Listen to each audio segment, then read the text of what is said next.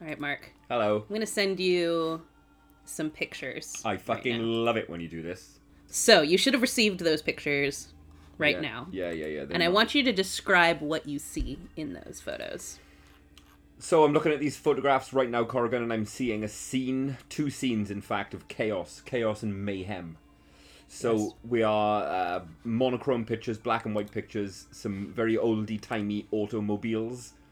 So I'm going to take a very wild stab in the dark here and say that maybe we're in the 1920s, 1930s. Ooh, very close, very close. Early, uh, like 1910s. But Okay, yeah, right on the cusp. but yeah, black and white photographs of devastation of uh, what looks to be, you know, a, a, a kind of a town and urban area, or maybe even a station, and it has been leveled to the ground. Collapsed buildings, rubble, debris. Young men picking through this debris, maybe looking for survivors or looking for what could have possibly caused this destruction. Uh, yep, people in uh, smartly dressed people I see in the second photograph, you know, long coats and hats. This this would appear to be an area of some money, some affluence. Um, Interesting. but what I'm seeing is fucking old timey chaos and mayhem and disaster.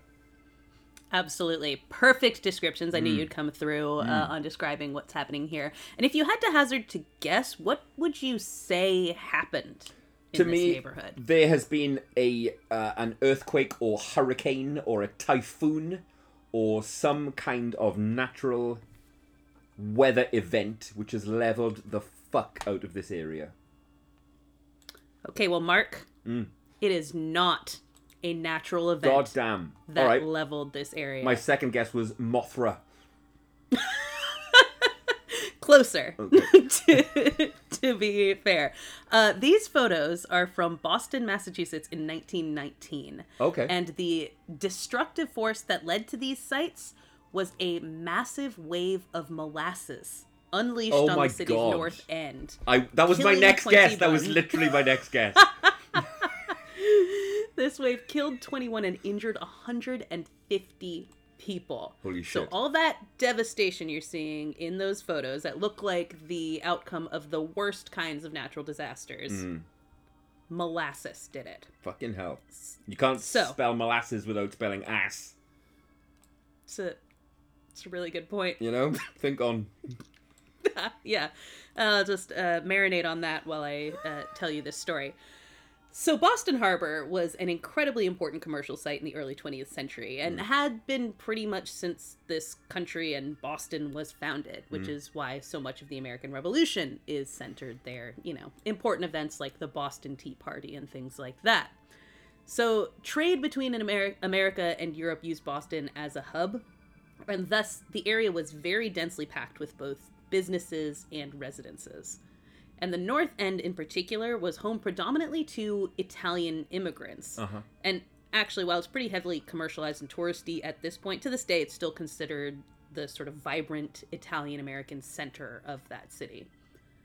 So at that point in time, though, we're talking immediately post World War One, and the distrust of all marginally darker Catholic immigrants in the U.S., paired with anxiety about Italian anarchist sabotage, meant that Italians weren't treated with a whole lot of respect and were instead met with a great deal of hostility and suspicion Okay. in America. Uh, back up. Italian Sure. anarcho. Uh, just anarchists. Italian anarchists. Italian anarchists were a fear, and one that was indeed somewhat founded, actually, in that uh, during the war there had been sort of Italian anarchists who had come through and, and targeted uh, or sort of spied on various um, areas around Boston Harbor Well, well, well. uh, as a spot for potential sabotage. Huh. Yeah, so it wasn't completely unfounded, but Yeah. also That, of that felt that felt arbitrary. All those Italians uh, with their anarchy. yeah no it was it was absolutely in some ways connected to the events that were going on but also is very much connected to the impending red scare Mm. uh, and general fears of communism and anarchy and every other form of uh, government or lack thereof that Uh-huh. Americans were terrified of at that point. Any form of system that they were afraid these outside invaders were going to bring in. Yeah. Um, so overblown fear, Fascinating. absolutely Fascinating. at this point. Uh, and by the way, people being mean to Italians is how we got stuck worshiping Christopher Columbus over here for the past century and a half. Okay. So, you know, be careful who you bully, or they might make a folk hero out of a genocidal maniac, I guess. But, anyways, at this point, uh, Italians are being treated pretty shitty uh, in America, and that'll come back around again. But anyway, we find ourselves in the North End, this Italian section of Boston, on January 15th, 1919, in the shadow of a tank holding some 2.3 million gallons of molasses. Can I just make sure that I know what molasses is? Uh, Oh, yeah. I'm pretty sure I do, but just in case, it's like a very s- syrupy, thick kind of treacle kind of substance, isn't it? Yes, Right. that's exactly what Fine, it is. Is okay. that not like a common. No, it is Thing. completely, completely. I, I just Okay. wanted to be sure that it is what I thought it was. Okay, yes, that's exactly what it is, and it is important to know that. um, and the molasses came in on ships from the Caribbean, uh, and it would be transported to a distillery nearby to be used in the making of rum. Rum, yes. Yes, yeah, one of the big uses of molasses. This tank, however, was absolutely built for a good time and not a long time. And it started showing weaknesses pretty much from the moment they started heaping the molasses into it. People nearby would report that the tank would, quote, shudder and groan when filled. There were visible leaks from its sides from which local children would uh, bring pails to fill up and take home. These were obvious hazards, but being the 1910s, when the owners of the tank at U.S. Industrial Alcohol were alerted to these issues by their workers, they decided it would be too costly to fix it.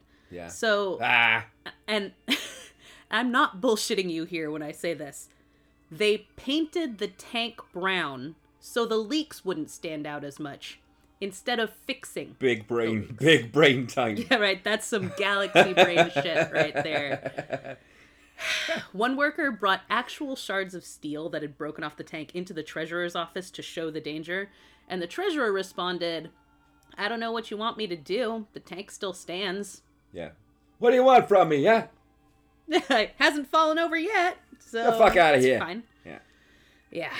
So engineer Ronald Mayville has studied the flood and surmises that the tank was probably built with the spec- specifications you would use to hold water. I see.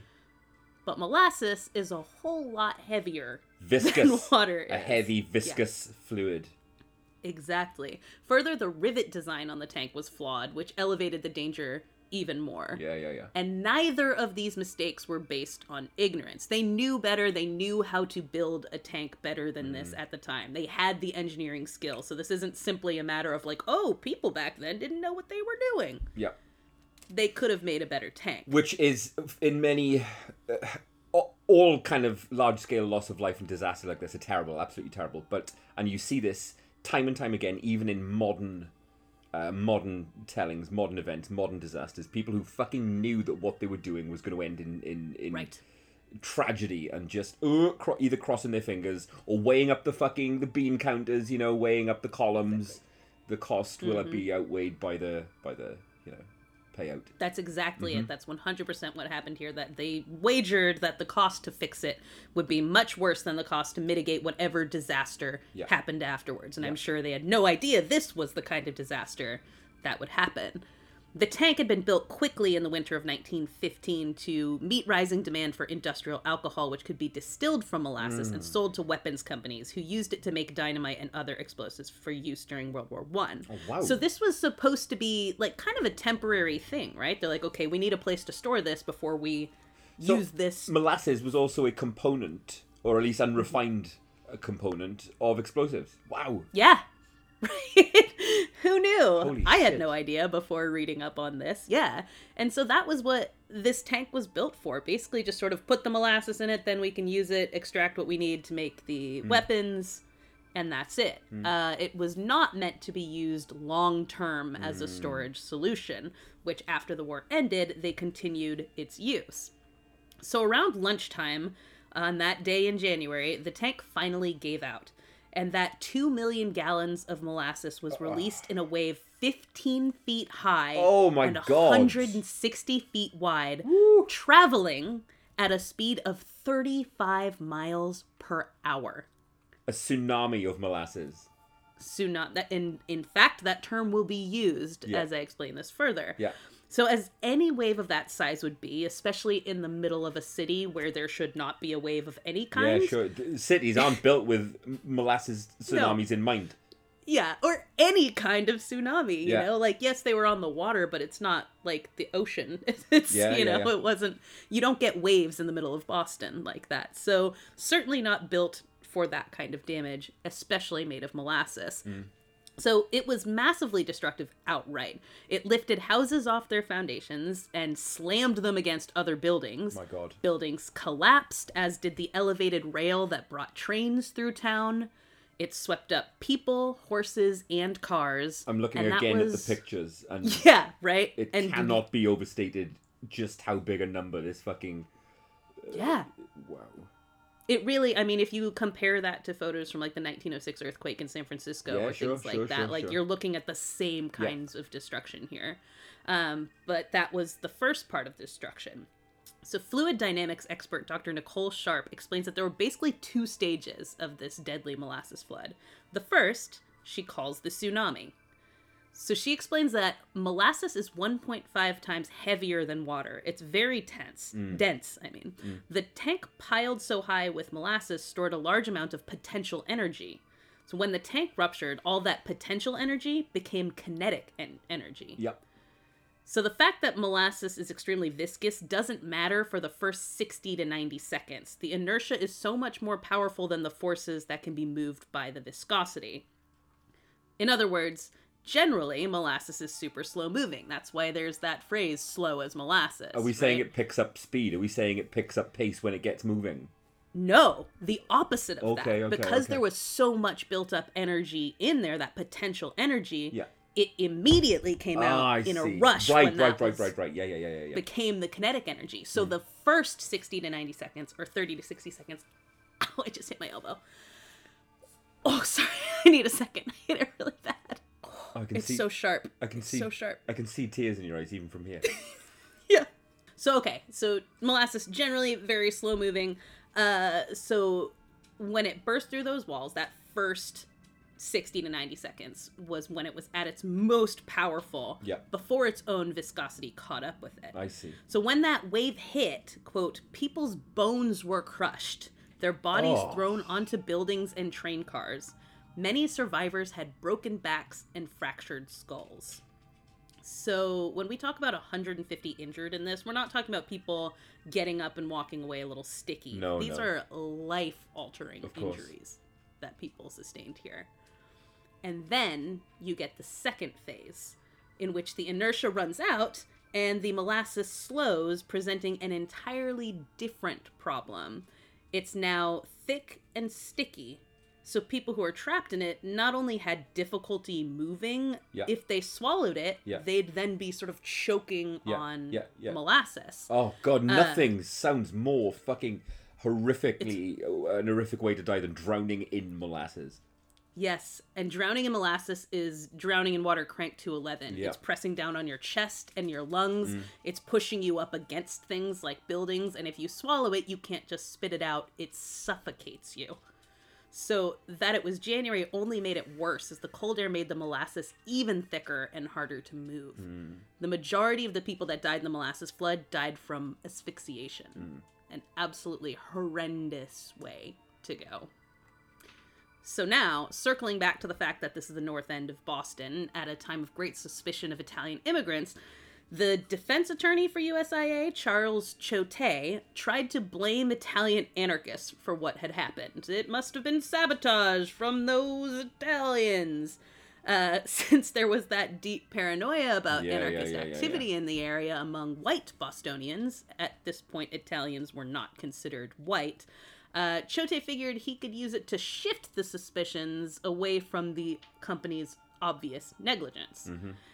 And this was also an era in which the bosses generally got away with this shit. The Supreme Court was pushing for lax regulation of industry that made it so that companies avoided liability in court when terrible stuff that was clearly their fault hmm. happened. The molasses flood proved to be something of a turning point, though. Colonel Hugh Ogden was appointed as the auditor of the case in the Massachusetts Superior Court, and mm-hmm. Ogden was big into justice. Didn't like anarchists or anything they stood for, things like that. But he saw what happened and he knew Yeah. This wasn't about this. Yeah. Uh, and he found the company fully responsible and ordered a payout of $7 million, which is equivalent in today's money to about $111 million. Okay. Okay. This was not normal at that point. This did not happen with these things. Uh, and so this ended up setting a precedent that negli- negligence on the part of companies was not to be glossed over, and that workers and others affected by things like this had the legal right to compensation for the tragic consequences Big turning point.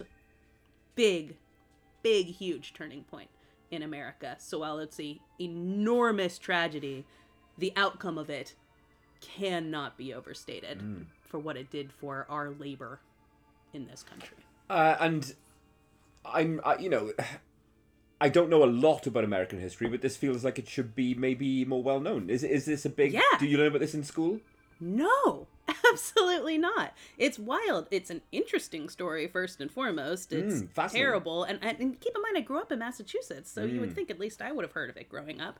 Um, but then also to have such a distinct impact on labor, probably more so than something like the Triangle Shirtwaist Factory that we learn a lot about and hear a ton about, which was terrible, a much bigger loss of life, and uh, lots of that we absolutely should learn about that. But in terms of like a distinct turning point in you know movements towards holding corporations and companies accountable for stuff, Yeah. this made huge waves, and for some reason we don't hear about it. Uh, but as is so often the case, when change happens, it's often as a result of tragedy. It often f- comes hot on the mm-hmm. heels of something fucking appalling happening to to Yeah. to act as the harbinger of that change. Yeah, and this is definitely just such a case. What do you think the first person who saw the molasses tsunami coming their way shouted? What do you fucking shout? The at least amongst the first people was actually a police officer. Right. Uh, and his name, I feel like his name is actually the name of one of the characters from The Departed, but I can't think of what it is right now. Um, but he had literally like just finished ringing into um, the station about something else when he was hit in the back My by the wave. He was about a hundred feet from the the molasses, and he he somehow managed to sort of call out that they needed to get as much backup. he managed to tell the I think whatever kind of phone or whatever he was using, he managed to get forth to them, bring as many backup as possible. Something terrible is happening. so Amazing that yeah. you know this. You're the best fucking researcher around. Uh, I read a lot of articles and these things. Everyone go and look at the blog and, and see all the links every week, you know, that go into these opens. But uh, yeah, it's, I mean, it's interesting. The things that people talked about in it happening was like, you almost expect the sound of like an explosion or something like that, but Yeah. it was really just sort of this Boom. rumble. Yeah. And then there it was. And if, and there was no getting away from it. Like, if you saw it happen, if you heard it happen, it was on you faster than you could possibly get out and of that way. I would even I would even imagine that even after the, the the the calamity itself, you'd then have scavengers, you'd have rats, you'd have birds, you'd have Yeah, oh, corpses stuck in totally. molasses for fucking months. hmm And it was hard for them to get like the bodies out and stuff because of the fact that like the rescuers would sink in it, so they had to do things like you know, like like when we talked about the quicksand thing in, Oh. Yeah, yeah, in yeah. Birmingham.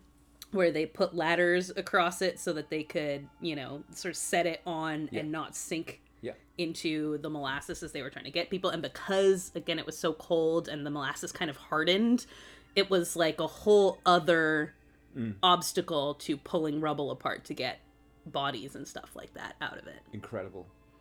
Yeah. Wild stuff. Incredible. And something else to fucking put in my list of stuff I now know. Thanks and only thanks to Jack of all graves. Hmm, indeed. Let me quote directly from my notes, if I may. Yes, please do. Fucking look at these nerds. Oh, mise en scène. I don't think anyone has ever said mise en scène in such a horny way before. The way I whispered the word sex cannibal recently. Worst comes to worst, Mark. I'm willing to guillotine you for science. Thank you. That's really, really sweet. It's cold So- outside, but my pancreas is talking to me. I'm fucking, I'm gonna leg it. You know how I feel about that, Mark. I think you feel great about it. This attitude of casual cruelty towards Italians, it's by no means over, is it? It's by no means ended. Examples are uh, examples are coming at us all the time, even now. Really? Yes, Like what? uh, Chris Pratt voicing Mario in the new fucking. What is that if not an act of casual cruelty towards the Italian community? You're right. That is clearly an act of aggression against the Italian community, and I can't believe that I am so privileged to have not You even know? recognized it. Ah, anyway, listen, welcome to Jack of all graves. Uh, your hearts are pure and they belong to us. Chris Pratt. The creepiest Chris fucking. shit. Your hearts are pure and they belong to us. It's so embarrassing because on my first podcast, Electric Fan Cave, Yeah. we had a Chris Pratt corner, with, like a cool little cute graphic and all that kind of stuff, and we talk about like what's Chris Pratt up to, and like now it's slowly descending into cult behavior is what Chris Pratt is up to. It's very compelling watching him, though. It's very compelling watching him uh, systematically get weirder and weirder and Yeah. just piss away all of the significant goodwill that he's amassed. years and years of goodwill. Lots. And what's wild, and if you didn't see this, Chris Pratt posted this Instagram about his wife, Katherine Schwarzenegger. And Fuck, that's another In thing I've, it- I've only just remembered. she's a Schwarzenegger slash Kennedy. Like That's incredible. what in the world? And and it's really creepy, you know, go read it or whatever, but it's a very evangelical Christian sort of message where it's like, you know, look at how she looks at me and like oh, it's it's super weird. It makes you sick in your mouth. sounding. And then did you see like he his he made like a story the next day about like, oh, I went to bed like really sad and depressed after the response to my post and yada yada. And then he was like, but then I went I went for a run and listened to my Christian music playlist and like. God is sovereign and all that. And it was like, whoa, he's just going in. he's really he's we all thought your weird evangelical shit was weird. So double down. Mm. Yeah. Let's Don't back that's down, probably double the down. solution. Double down on it. yeah. It's wild. Fascinating. I mean, I've I- gone from being ambivalent towards Chris Pratt. I mean, don't get me wrong, I like Guardians of the Galaxy as much as the next guy. Uh, Mm-hmm. But I also deeply hate homophobia, hunting, and Mm-hmm. uh, you know the, the the kind of the evangelical mindset. So he's Yep. doing an excellent job of uh, making me an anti-Pratt.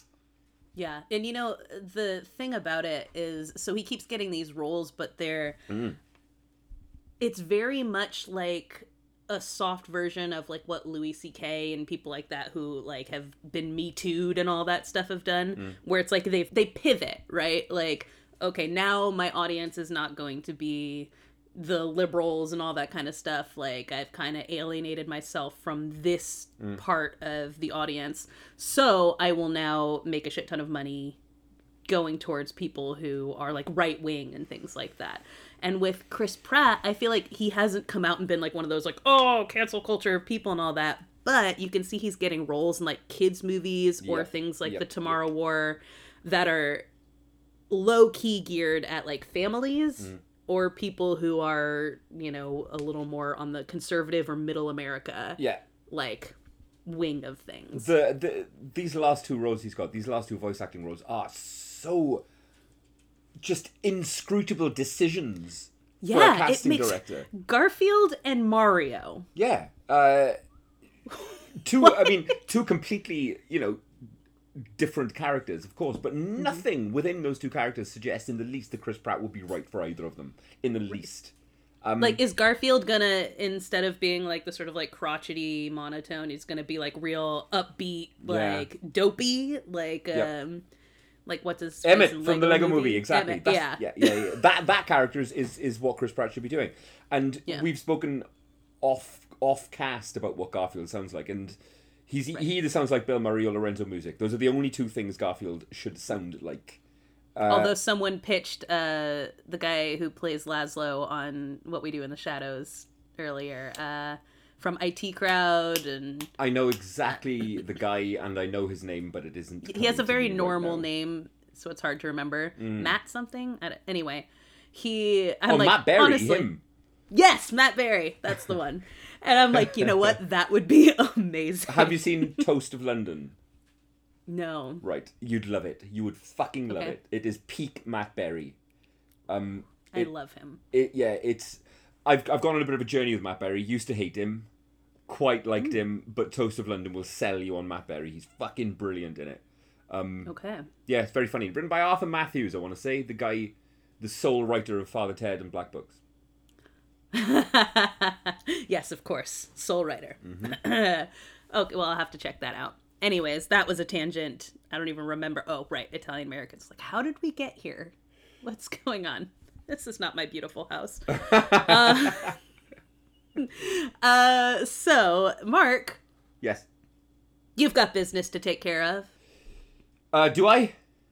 You, yeah. Yes, I do. I do. I do. a poll up. Yeah. Oh, That's yeah. Listen, exactly. Right after this, thank you very much indeed for everybody who's piped in uh, and and Yeah, lots of energy on that, actually. Do you know what it tells me? We're, we're, Hmm. we're planning the next watch along, which is this coming weekend. Uh, what it tells me is there's lots of people out there who still have a big old soft spot for Stephen King. Yes. Yeah. Absolutely. Uh, I feel like, if anything, Midnight Mass shows us that. yes, That- oh, completely. The vibe of that being so deeply kingy and Yeah. everyone loving it so much Yeah. says we are all we all still love him See also Stranger Things. yeah oh what I mean? absolutely yeah Um, even if it doesn't have his name in the credits, you you know, King esque is just such a distinctive vibe, isn't it? Mm-hmm. Uh, and that obviously still resonates with a lot of our listeners. Hey, we know Corey and I. We know that our listeners are some of the best fucking people in the world. Uh, oh that's true And if you're listening to this cast right now, I'm talking directly to you. Just by fucking hitting play on our podcast, you've made a really, really great decision. Uh, and the fact that so many of you are King fans, I love, I love to see it. I absolutely love to see it. So I've been looking, and sifting through your suggestions. So immediately after Corey and I finish recording this week's episode, I'm going to put those four. Uh, I've crunched the numbers, right? I've done, I've done the fucking due diligence. Uh, and I'm going to put the four most popular choices up in a poll on Twitter, on our Facebook. And uh, yes, do please make your feelings known. And I'm hoping we'll see plenty of you on our next watch along, which is this coming Saturday, which I want to say is the 14th or the 13th. 13th i believe Saturday, the 13th of November. Uh, it's our first one in a while. First one since July, Yeah, it's August, been a I want to say. It has been a while. yeah maybe august Uh, yeah, so I'll be throwing my virtual arms around you all on Discord. Not in a creepy Oh, can't way. wait Um, eh, actually, don't That fuck it. Yeah, in a really creepy way. Honestly, it's gonna be awkward as fuck. Um, yeah But yeah, can't wait. Perfect. I'm very excited about it. Really stoked on that. Mm-hmm. um and you know just on that that note again i will be getting to the book club stuff and everything but yeah you know holiday seasons i know you're all busy. Mm. life goes on. People who actually leave their homes have things to do but we will figure out a good time for all of us to do that. Um and also hey just a reminder every now and then because we never remember to promote these kinds of things hey rate and review us on apple podcasts and buy our merch Buy our merch. It's beautiful. It's it's it's it's kind of really soft and beautiful quality, and you wear it and you just feel great. You know what I mean? Yeah. And you instantly become more attractive to either the opposite or same sex, whichever you're into. it's true Uh, they flock to you, mate. this has They- been tested by science Yeah, it really has. Um, did did we get a one star rating? oh yeah Did I make that up? Uh, no, you didn't make that up. That did happen. I went and I looked at, you know, every two months or something like that, I'll go and I'll look and see if there are any new reviews or anything like that. And I was like, 4.8? How do we have a 4.8 right now? and so then I looked and there were no new reviews, but there was a little one star rating sitting at the bottom of that. Phenomenal. I'm like, okay, who was angry enough that they left a one star rating, but not angry enough to leave a review? if any of our listeners work in cybercrime and can get us, the, little info. I just want to talk to them. I'm not going to do anything. I just want to chat. I'm not mad. I'm not mad. Just come over here, mate. I just want to talk to you. no, I think it's hilarious. If I've learned anything from reading Dead and Lovely's reviews, which are always entertaining, Mm. if someone's that mad at you, it's probably political. Like, probably Oh, like these Yeah, people yeah, are yeah, a bunch of commies. I hate them. Yeah. But Which I don't we know. are. Maybe they were just like, I mean, fair, valid. Um, but but uh, I don't know. Maybe they just were like they hate the sound of our voices or something like that. Uh, which I can, But- I relate. Uh, yeah, also very valid. But it made me laugh when I looked at it that I was like, oh shit, someone gave us a one star. And then I was like, oh. I'm gonna. Didn't even bother to tell me why. Insult to injury. I think it was the episode where uh, you termed me. I think it was an enviro fascist. I think it's that one. Eco fascist. Eco-fascist, is what I one. called you. Ain't listening to no dang eco fascist. One star. Or how dare she call him an eco fascist? He's Yeah. just telling the truth. Yeah, exactly. One star. Doesn't seem emotionally stunted to me. I'm gonna give this one star. What if it really is someone who just doesn't like the way that I've characterized you? Somebody It's like she really seems to give him a hard time. Object to this bullying of me.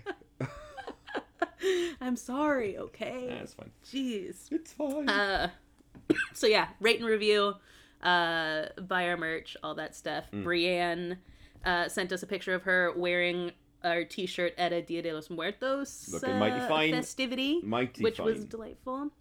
Oh, I love that. Mm. Love that. So thank you for that, Brie. It was delightful to see. Shall we get into what we've watched this fine week? yeah, pretty light for me. Uh, not Kind really. of heavy for me. Well, good. Dive in. Talk to me. Oh, okay. Uh, well, first and foremost, yesterday I saw Eternals. Ah, okay. Yeah, uh, Yeah. which I was completely meh about. I went to see simply because, of course, I'm gonna go see a Marvel movie. Like, Yeah. what am I gonna not watch it? Yes. Um, We've but uh, the, we've had this discussion, and I'm in. I'm very much in the same frame of mind. Yeah. Right. I know I'm gonna see it because Marvel have got us by the nuts. Yep. When oh, you know, you have to see it because it's going to become relevant in two or three, four films time or whatever. Right. You're not going to miss it. But at the same time, I am not remotely enthused about Eternals. I could not give a stuff. Right. Yeah. It nothing about the trailers or anything like that grabbed me, and Nope. then I went and watched it, and perhaps low expectations were part of it, but I loved it. I- Absolutely. I, loved everyone it. is saying this. Everyone is saying the same. thing. it was like i mean my literally i think my only complaint is it's too long. Um and you know everything's too long now whatever. They fit a lot of story into this movie. Um but i it has so i kind of have phrased it as being like the midway point between dceu and mcu Yeah. Where it's like got the self seriousness of DC Uh-huh. without like just being bleak and like unenjoyable and like you know when there are moments of humor they feel natural instead of just like and this movie should have a humor. Yeah. Here's a punchline, you Yeah, know like yeah. to me, especially straight out in the beginning of this, it felt very much like the seriousness, the self seriousness of something like Willow or Neverending Story, where it had that kind of weight to it. Mm. takes you know? itself seriously. Yeah, and it like it, it just very much kind of conjured those kinds of 80s fantasies that I grew up on that I really liked. Um and then I really I liked the characters in it. I would love like Athena and Gilgamesh spin-off series because I was obsessed with them. Like just give me just give me an arc on like a Disney Plus show with them in it and I will be the happiest person in the world. Isn't Gilgamesh also the nemesis of the Smurfs? That's Gargamel. Ah, all right, fine. Move on. same same Fine. uh but yeah it, honestly it just it really hit for me i was really invested in the story and one of the things that i thought was interesting about this is like obviously this is a very diverse cast Great. and you can imagine like of course i think also the comic characters are probably pretty diverse as well but i don't know i don't not familiar with the source material but you know that if they had made this movie a decade ago they would have found a way for all these people to be all white all straight Mm. Yep. all able-bodied all of that kind of stuff and genuinely not simply like a representation matters kind of situation it would have been lesser Yes. for that because the diversity of this movie makes it extremely rich. Good. Um, and so it really felt necessary. It really felt uh, just like these characters were very um, were very rich characters, and I, I loved that about it. So I personally recommend Eternals. You know, uh, it's not going to be the Marvel fare that you are used to, um, but in its own right, it's really responses like that and countless others that I've seen on Twitter, you know, from people who've been through a very similar journey with Eternals. Eh, I couldn't really have cared, but do you know what? It was great. That's made me Yeah. a, a lot more enthused about seeing it, and I'll definitely plonk my ass down and, and Yeah, it's like you were gonna see it anyway. so, you know, yes. at least you don't have to sit there looking at it as like Yeah. a total chore. I think Yeah. it's very easy to invest in this story, even as there's just so much going on. And that's part of what works too, Mm. you know, is that there is so much. That's a you know, there's it's a lot.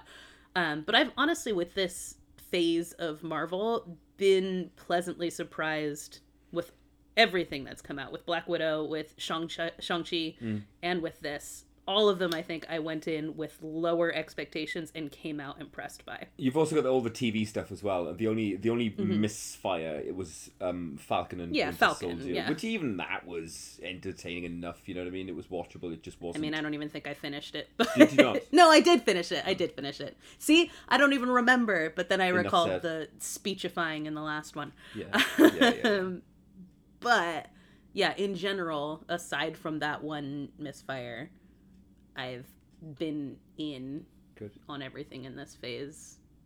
So excellent. I'm along for that ride.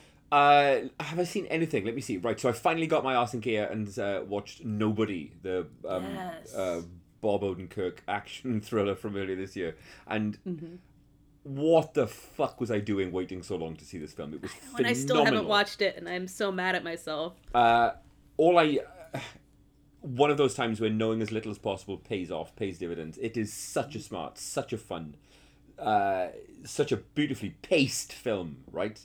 Um, everyone is comparing it to John Wick, but there's there's more to it than that. It's falling down. It's uh, True Lies. It's also okay. you know as as well as the John Wick uh, reference, uh, uh, kind of um, um, vibe to it beautifully, beautifully, beautifully set a movie that swerves you within the first 15 minutes. Within 15 minutes of that film, you realize you're not watching the film you thought you were. Uh, And it ramps up levels of, you know, uh, the action becomes more and more improbable and more and more ridiculous until the very end. It just leans right into leaping off the screen cartoon lunacy, violence, and fucking kinetics, explosions, cool violence. Uh, but it starts off really intimate and really kind of uh, with a small scale, like a f- family fucking movie. But it gets by by turns more and more large and extreme and fun until the very end. You're watching a totally different movie than you thought you were at the beginning.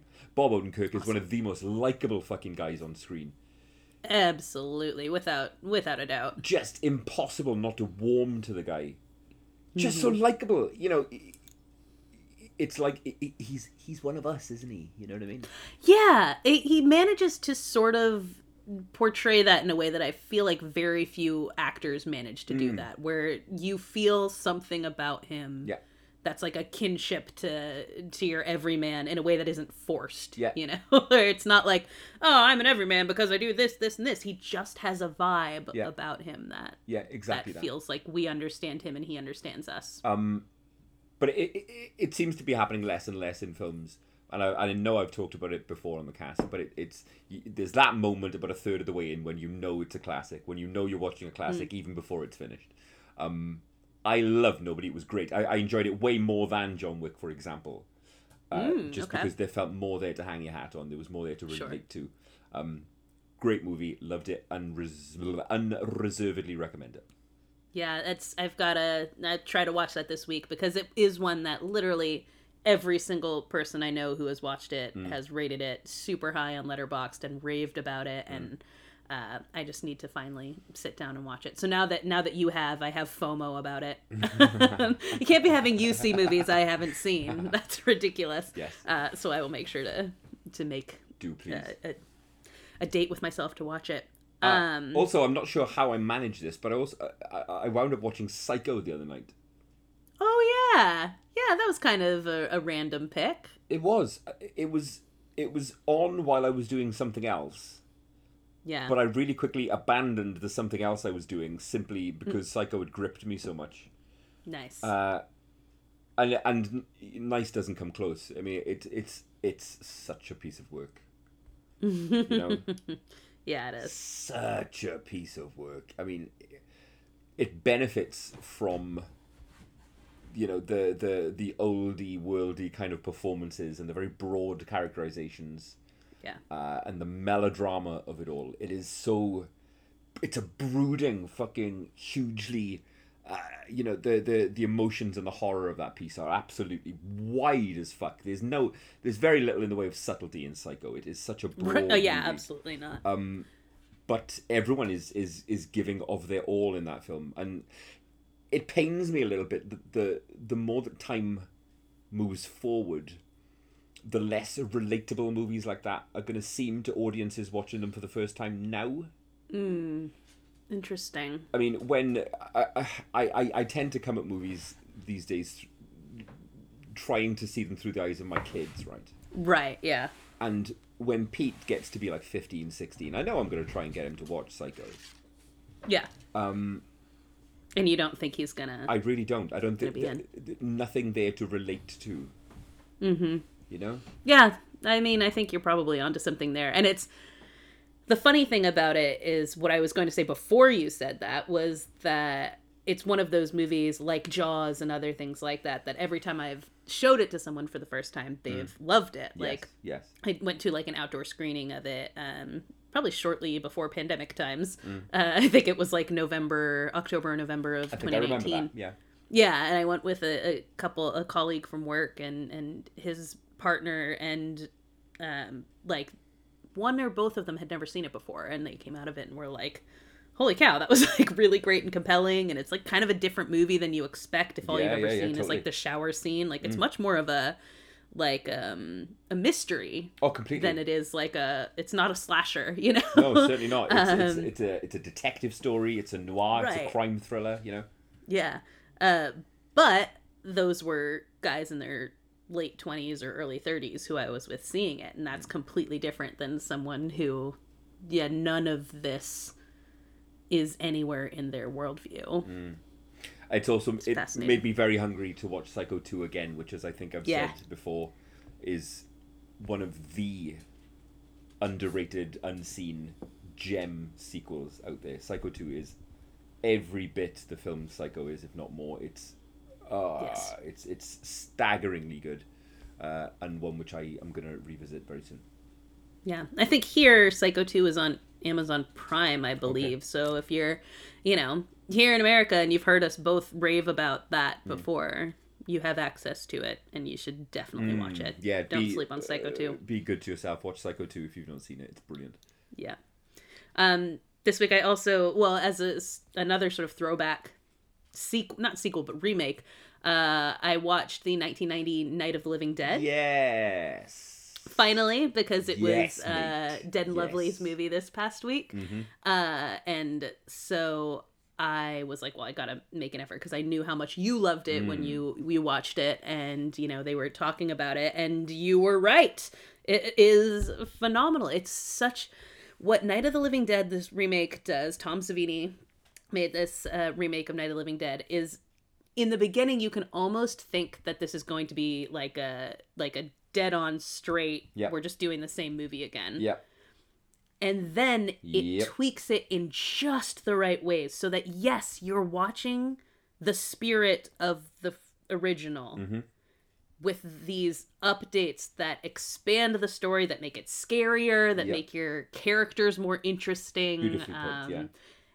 And i absolutely love that like who barbara is like just like a giant badass Completely. in this she goes from being like the traumatized woman that you get from the original one who's like kind of a little useless Yeah, yeah, to yeah, yeah, yeah, yeah. pulling herself together But she, you know she's very much the audience. I mean, there's that bit where she, she's studying the, the, the, the dead, really looking at them, really trying to get her head around what's happening. They're so slow. Because they are, you know, anyone could just Yeah. fucking walk past them, which any, you know, anyone who's watched their fair share of zombie films has at some point said to themselves, I could just walk out. Surely I could just Yeah. fucking stroll past them. Barbara gets it.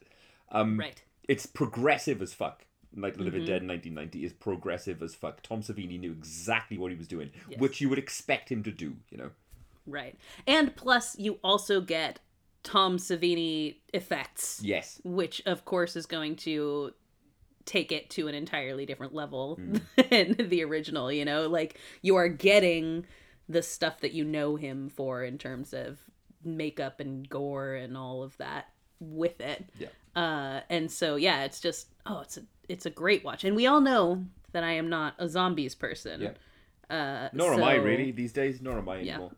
Right and it really it just hits just right Mm. in it and it's fun to get to like you get so used to tony todd being like typecast as like the spooky guy Yes. um it's kind of fun to see him as like your protagonist and as uh you know he's like dreamy back Oh, in those he's days great. He's great. He's got agency. He's fucking.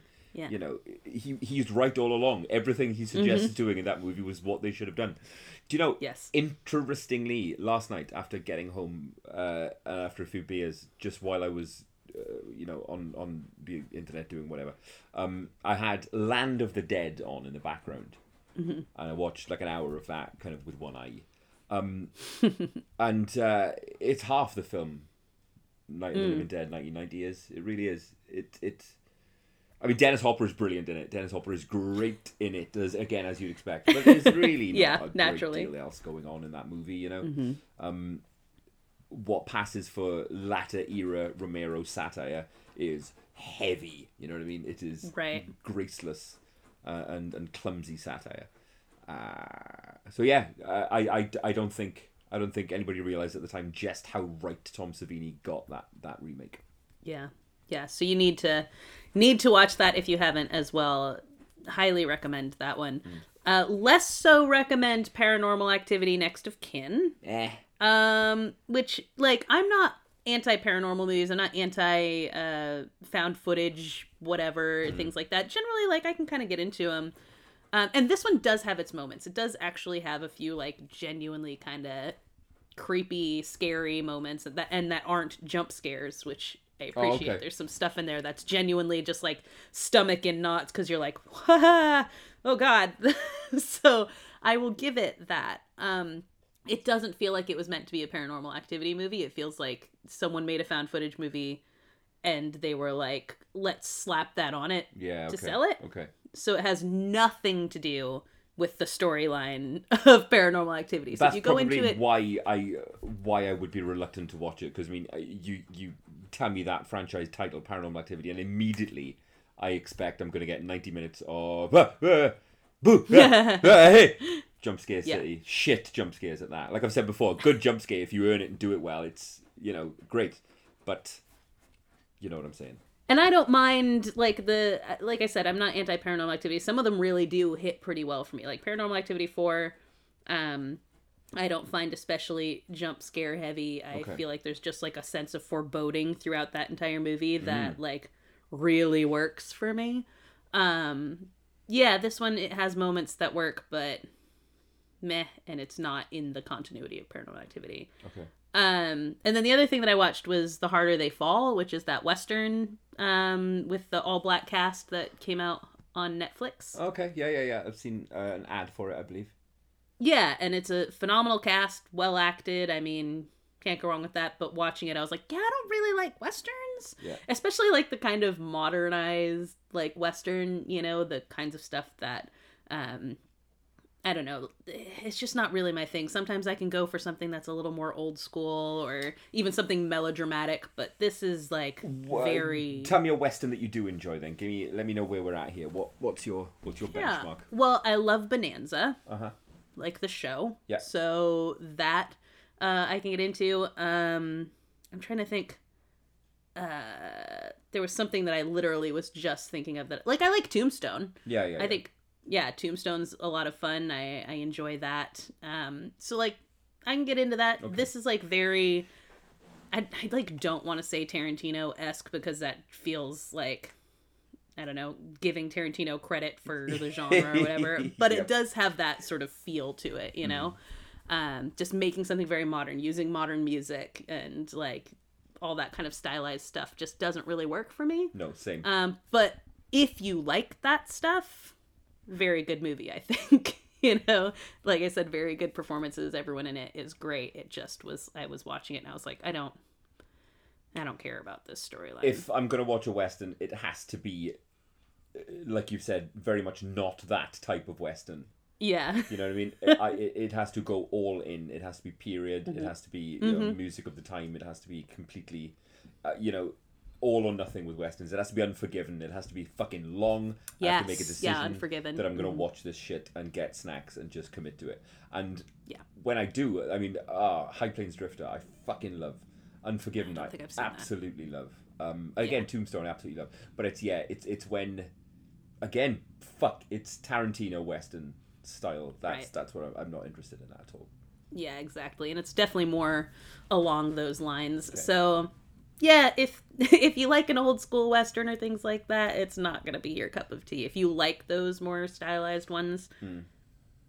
can't complain about anything going on in What was the one Seth MacFarlane made? Oh, A Million Ways to Die in the West? Yeah, Is, is that it what it is it like called? that? It's not quite like Okay. that. Good. A little different. Is it like uh, Wild Wild West with Will Smith? that kind of western, I really like the authentic type of western. you know what I mean? really Yeah. authentic. Yeah, Will Smith really gets it. Gets Wild Wild the West, core. one of a very few movies that I've walked out of in the cinema. Wow, Yep, that's impressive.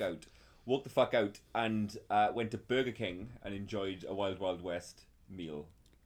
The the, like, the, the same, same. promotional burger was better than the film. Uh, I do love the song though, so there's that. you Jim West Desperado. Uh, it's correct. the burger had onion rings like in the burger. Of course it did. Yeah, uh, and I enjoyed it more than the movie.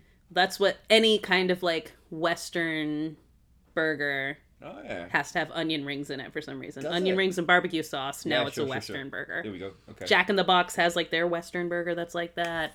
You know, it's Oh, uh, we're getting a Popeyes. They're opening a Popeyes over here. loves me a Popeyes. Not gonna lie, Yep. Uh, I, I, I you're so blessed. gonna be in London somewhere, so I'm gonna check me out at Popeyes. I'll be excited to hear your thoughts on, on Popeyes once you, will- experience you it. will get those thoughts. And that's all I've watched this week. Uh, so to do a very awkward tonal shift. Oh, I have a terrific book on the go as well. Oh yeah, yeah, yeah. Oh, totally forgot. Um, Talk about it. It's called The Apparition Phase, and it is a very British. Um, all it's not quite young adult. It's a little bit older than that, I would say. Mm-hmm. But it's uh, a very British ghost story. I love a ghost story. Um, it is gothic and it is dark and it is brooding. It's about a uh, kid of uh, 17, 18 who's struggling with grief over a, a tragedy that's hit his family, and uh, with a with an interest in the macabre and the unusual. This kid is, is drawn into an experiment to raise the ghost of a, of a dead Victorian house owner. Uh, and I can't put it down. I've had it for a couple of days and I've nearly finished it. It's superb. Ryan would love it. Uh, okay. Ryan from Gibson's Bookstore, and they're a fantastic podcast, the Laydown podcast. So do please check that Yes. out if you're into books and things like that. Um, Mm-hmm. And often spooky ones. Yes, uh, it's, In fact, they just did a Halloween special. So if you're into that kind of thing, check Mm-hmm. that out. But what was your book called? uh, the Apparition Phase, and it's by Apparition Will Phase. Maclean, and it's terrific. Yeah, I'm definitely gonna read you know, it. That sounds um, exactly like what I want to hear. I bought it simply based on one tweet by someone I follow. Oh, wow. Uh, this is the best book I've read in years, or something to that effect. I immediately went out and bought it from uh, Cole's Books in Bicester, and it was terrific. Yes, went I- to the local bookstore and everything. I haven't bought a book from Amazon since you gave me grief for doing it before. Uh, it's what I do. Love to guilt you out of your habits. Mm-hmm. Oh, you've done it. Uh, Cole's books are great uh, in that you order the book from them, and they don't even post it to you. A guy brings it round on a bike. no way. No, I shit you not. They wrap it up beautifully with a bookmark and, and whatever else. And a guy fucking That's amazing. Free local delivery. The guy fucking brings it to you on a bike. Phenomenal. That's incredible. I love everything about that. It's like eco-friendly. Uh-huh. Perfection. Perfection. Yes, sir. I love it. Good job, Cole's Books. Yep.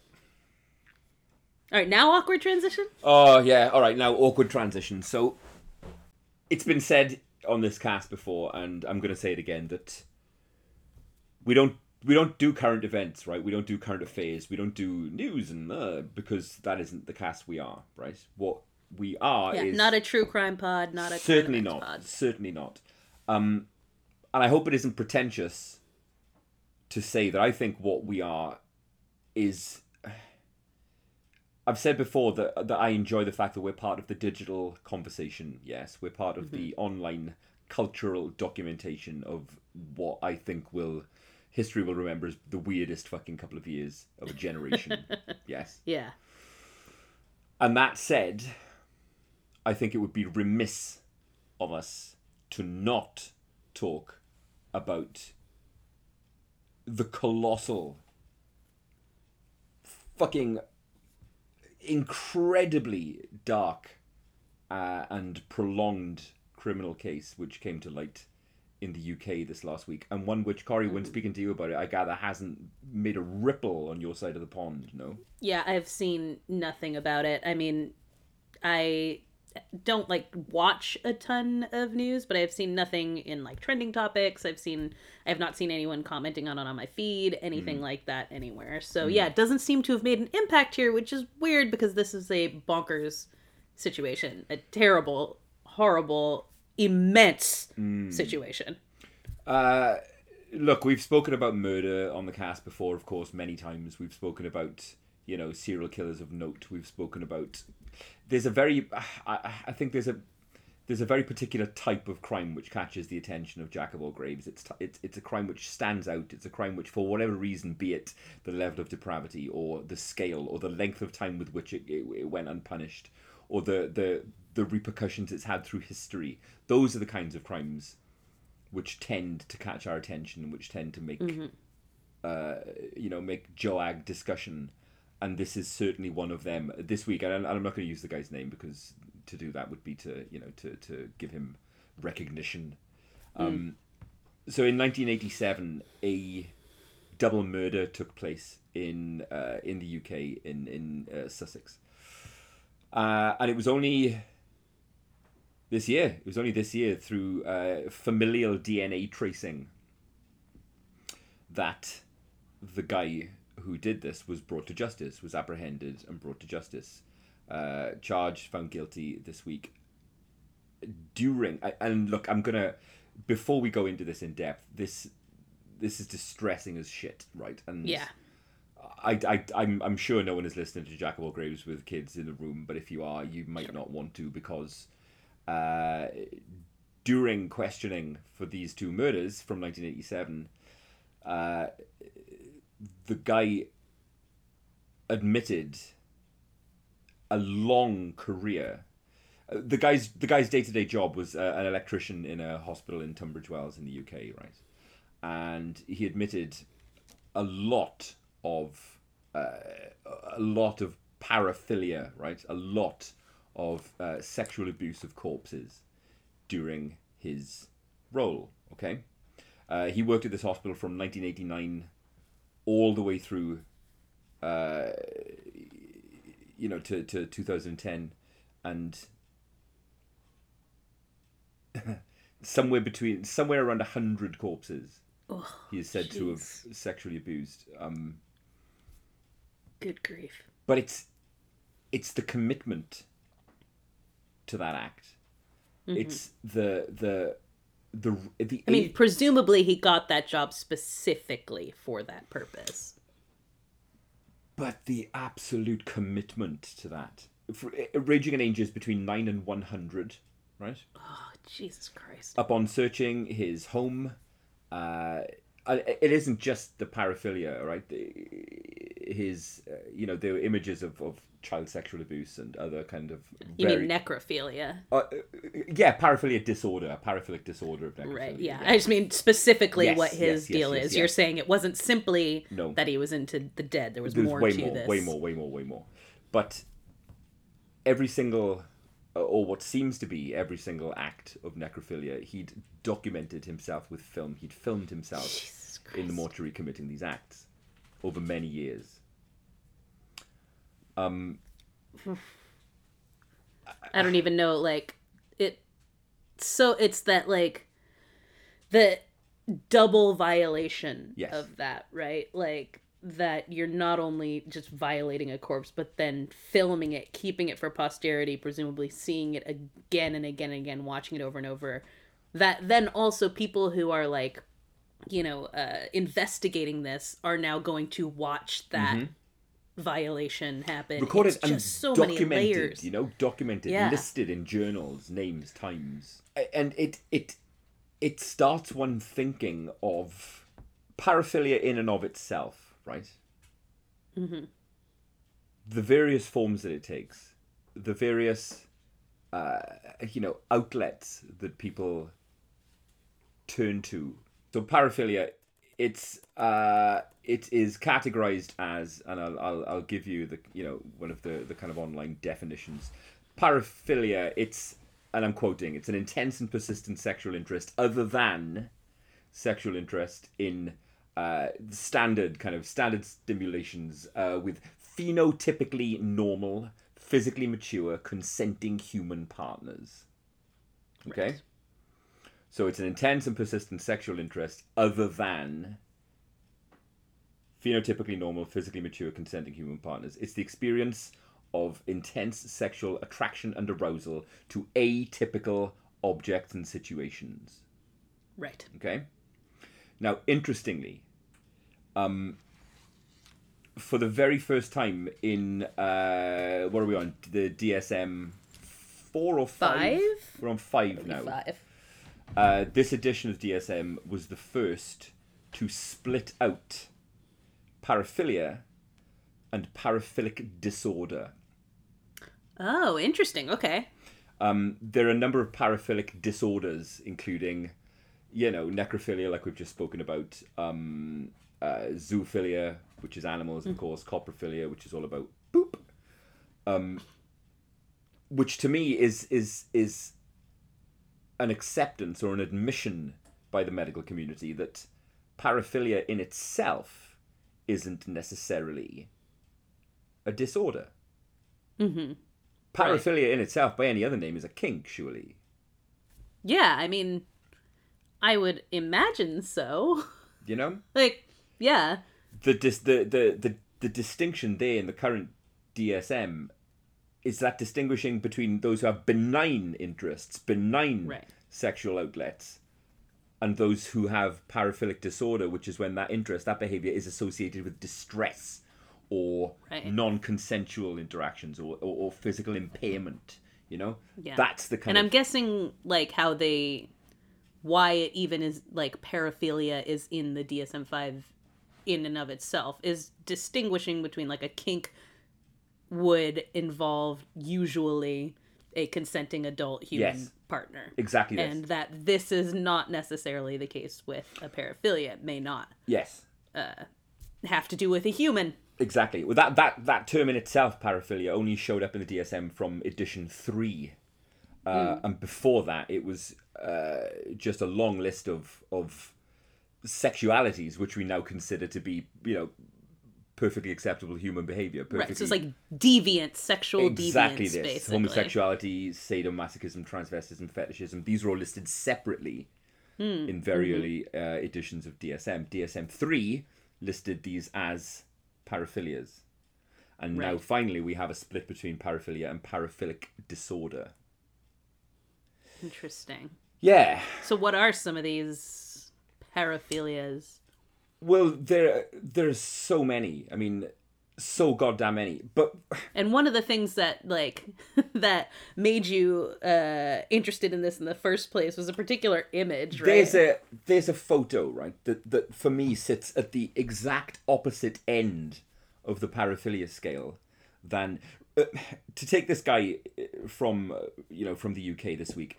I've heard that described on the news as a psychopathic paraphilia. Right. a guy with a career long commitment to probably some of the darkest criminality that I have ever Yeah. witnessed come to light in the UK. The reason why I'm talking about it on Joag is because I feel this crime will become historically significant. It's going to end Yeah. up in, in, in textbooks and in the news for decades to come. Yeah. But on the other end of that scale, right? Surely, surely there's benign paraphilia Right. or you know there's a there's a picture right which i'm deeply enamored with i'm a, i'm i'm a very online person as you know right i've been i've been on the Yeah. internet for fucking years and Seen some shit. I've seen. Oh god damn! I've seen some shit. and as I start to describe this picture, I'm. I think it'll ring a bell. I, I'm sure other people have seen this picture before, right? It's. I'm certain it's British. I'm sure it's in the UK, and it's a photo of a fella, right? It's a photo of a guy, uh, and he's he's wearing like a nice, like a lacy kind of bit of lingerie, and Yeah. he's got this look on his face of almost he's happy with what he's doing. He's happy with who he is. He seems thoroughly happy in his own skin, and he's in a state of partial undress. And the main crux of the, the picture is that he is right up to his nuts in the tailpipe of a car, right? Yep. Yep. He is flat out giving it to his car. I don't even know if it, if it is his car. It's a car. A car. Yeah. And again, to look at that guy's face as he's t- in that moment, there's a look of serenity on his face almost. It's a look as Right. of I've prepared this scene, I've got dressed up, uh, and I'm taking a photo of this.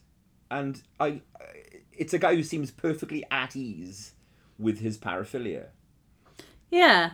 Yeah. It's like something like weirdly wholesome It's- about this picture. Yes, it's harming no one. Right. it's clearly giving him a sense of well-being, a, a sense of fulfillment. Um, and I don't know that that that photo is one I often go back to whenever I see, whenever I see that photo on the web. It always gives me a big smile. I just I think, go on that guy. Well done, that man. Is what I think. Right. Yeah. I know, right? Like and like the fact that this photo exists Hmm. too. I mean, unless something terrible happened, someone stole his phone and put it on the internet or something like that. Like, Mm. you know, it's something he's like he's well pleased with. Yeah. And uh yeah, I don't know. There's something weirdly wholesome about the entire situation. And what I now know from my research today is that our friend there is a mechanophiliac. Mechanophiliac. He is a mechanophiliac, uh, which is a paraphilia involving a sexual attraction to machines. So bikes, uh, helicopters, ships, motor vehicles. Our man there was indulging in his mechanophilia. Have you any sense of how common this is and what other things people are attracted to in the mechanical family? Mechanophilia, I believe, is quite common, you know, but there are. There are there are there are wholesome paraphilias that I can't see any harm in at all. Um, Sure. Have you have you? Uh, this is like uh, I just love this because this is one of those kinds of things like consensual cannibalism where Joag is going to come out and people are going to be like you're saying what now? Yeah. Yes, we're saying there are Yeah. wholesome paraphilias. yeah, consensual cannibalism, or perhaps you mean uh, vorarophilia. Oh, okay. yes. So we've got an vorarophilia. Vorarophilia. Our boy Armin was a vorarophiliac, uh, which is where sexual arousal is derived from the thought of either eating another or being eaten by someone else. Vorarophilia. Interesting. Okay. That is less is- wholesome. Yeah, I was about to say that's maybe not so much a wholesome paraphilia. But what if I- if you actually do it? What if I described to you the condition of sophophilia? S O P H, sophophilia. So philia. Would you care to Okay. speculate? Ah. Gosh, I don't. I don't know. what is that? Sophophilia uh, is the feeling of sexual stimulation when you learn something new. Oh, Yep. that's so wholesome. It is being aroused by the act of learning.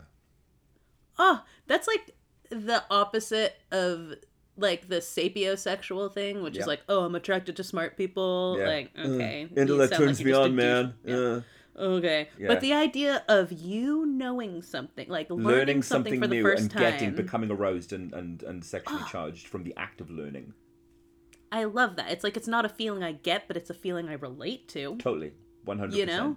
that to me, you know, Sophophilia. it's perfectly, perfectly right that paraphilia is split out from paraphilic disorder because paraphilia in itself, it's only a problem if it leads to causing you or others discomfort or anguish. You know.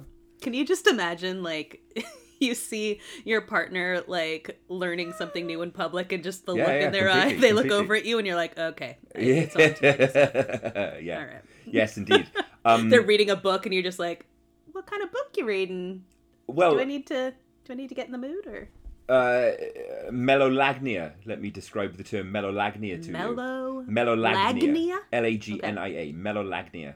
Um, right. It's a paraphilic condition in which someone becomes sexually aroused by the act of listening to music. Oh, I bet that's kind of common. You know, That feels like it would be. or uh, very similar to metrophilia, which is uh, uh, arousal which is linked to rhyme and poetry, Interesting. isn't it? Yeah.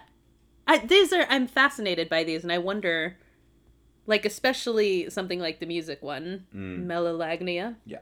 Uh like how common these kinds of things are because that's an like this idea of paraphilias and stuff like that. You know, everybody has their like kinks or whatever. Of course. But I bet that there are a lot of people Mhm. who have stuff like this, and Mhm. it's just kind of like a, you know, they don't tell anybody about it because they're like, oh, it's going to be seen as weird. Yep. But Yep. nobody's going to want to go to a concert with me, or, you know, something like that. But that I bet there are a lot of Mm. things that are like vaguely irregular, but that get people going. One hundred percent. Uh, Can you can you think of a movie where people uh, a movie which is about those who demonstrate abasiophilia, which is a psychosexual attraction to people with impaired mobility, especially those using orthopedic appliances like leg braces, wheelchairs, crutches. Crash, mate. Cronenberg's Crash. Oh, remember, I haven't seen that. Ah, this okay, okay, okay, okay. um, But interesting that that is actually because you have described this to me before. mm. Uh, and that's fat. Did you know that there was actually a like paraphilia for this? I didn't realize. I well, it- it's only today that I, I learned the term for it, abasiophilia. Abasiophilia. So that's for prosthetics or impairment. or- Prosthetics, prosthetic limbs, orthopedic appliances, uh, casts, leg braces, that kind of thing. I bet that's probably pretty common too. Yes, I'm sure it is. And I've, I've spoken about our boy Armin with his virarophilia. Um, Mhm. But look, I mean, you, you know, if it exists, then I think there's probably a paraphilia for it somewhere. For Formicophilia, for example. Is that one you've heard of? Is that a word you've heard? Uh, that is the condition, the paraphilia, whereby pleasure is derived from insects, animals, snails crawling over one's body. Oh, I have whatever the opposite of that There you go. Mm, no, thank you. Uh, but I guess the sensation could be pleasant to people who are not horrified by it. I don't You know. know? I don't know. But it's it's again, it becomes a disorder when that paraphilia is dangerous. Not even To to, others, but, but others. but but yeah, to to the individual. Um, Right. I, I'll end on the syndrome of uh, apotemnophilia. Okay, Apotemnophilia. apotemnophilia, which is uh, it, it, it it's a kind of an intersection between paraphilia and a body dysmorphic kind of disorder. Um, okay. where the individual they they they see their own body with two arms and two legs as incomplete uh, and only find completion and often arousal and sexual gratification from the uh, desire for amputation of healthy limbs Oh, so it's the. I thought you meant that they wanted more wanted extra limbs. limbs no no no no no they see themselves as complete Okay. when, oh, okay. when When healthy they- appendages are Yes. removed. And fascinatingly, right, absolutely fascinatingly, uh, there was a surgeon, and this is from an article in, in 2000, so a good 20 odd years ago. A surgeon in the UK uh, was um, uh, barred by his NHS trust from performing surgery on uh, patients with apotemnophilia. He cut off the lower legs of two perfectly healthy patients, one from the UK, another guy from Germany, during private surgery. Uh, And he, for a while, became the doctor that you go to when you're apotemnophilia threatens to, to kind of consume your life. He had six more patients afterwards waiting to be considered for amputation by him. Uh, and yeah, was See, that's interesting because I think we've talked about it as like a dysmorphia type thing yeah, before, yeah, yeah. but I had not known that that could also be that there was a, a sexual yes, element to that as Yep. well for people. indeed, uh, sexual arousal at stumps, for want of a better term, stump Uh-huh. stumpophilia. You know. Yeah, I guess so. Uh-huh. That's very very interesting because yeah, it's kind of the intersection of multiple Yes. different types of things and, and that also you know that very much straddles that line between simple paraphilia and paraphilic disorder because on the one hand you know you could say that is clearly like harmful to a person Yeah. um except at the same time if they live their life in perfectly good health and happy and all of that kind of stuff like Yeah. I mean, I guess it's fine, you know. like there's uh yeah, there's certainly an ethical Mm. uh gray area when it comes to anything like that that involves Yeah. sort of mutilation of one's own body. Exactly, and then on right on the other end of the of the wholesome and easy delivered scale, things like plushophilia, when you've just got it for fucking stuffed toys, you know. That's like every teenage boy has that, well, right? and, and and dogs. yeah, right. But for me, dogs that's- notoriously have that. a paraphilia, which I guess, I mean, I'm, I'm, uh, if you're listening and you're a plushophiliac, please get in touch. We'd love to speak to you Yeah. on your Jackal group. Well, and it's like I mean, look at furries and stuff like Exactly that, that, you know, yes, yes, like yes. that that's kind of along those same kinds of lines and Mm. there is a degree to which that that's now kind of accepted like people certainly like think it's weird or whatever but there's also kind of a mainstreaming of it where may- and maybe this is kind of where people are now is that like Mm. you know uh, not to generalize because i think also when you are very online you get more of the people who are just kind of like okay with shit than your general population is yes, yes. um but i do think that there is something to the fact that like there's an acceptability to this that you're just kind of like yeah you know this is like some people some people dress in animal costumes and Yeah. fuck Yep.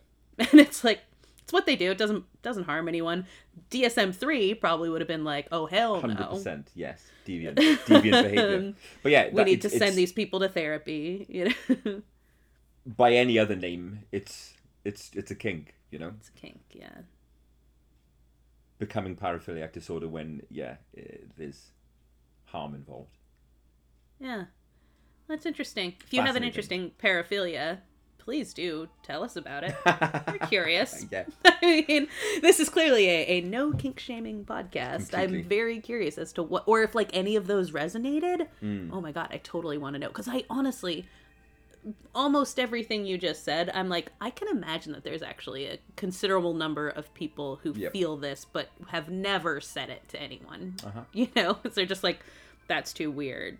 Um, but they completely make sense, and I love the learning a new fact one as a giant nerd. That is like that's my new favorite thing. That's Good. the weird thing that I'm gonna bring up around water coolers and have everybody look at me funny when I say, "Have you guys heard of sophophilia?"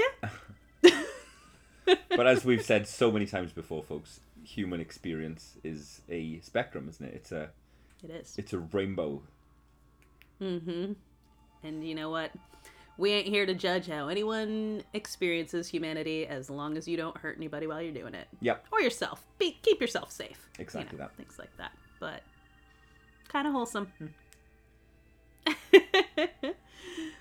well, Mark, thank you for enlightening me You're very welcome. I hope you on enjoyed those that. things. I I quite enjoyed that little journey. Uh, and hopefully you did as well. Maybe you've learned something new and you're a little turned on right now at home. and that's okay. so, until next week when we bring you something maybe slightly less arousing. I don't know. Bye, guys. You stay spooky, friends.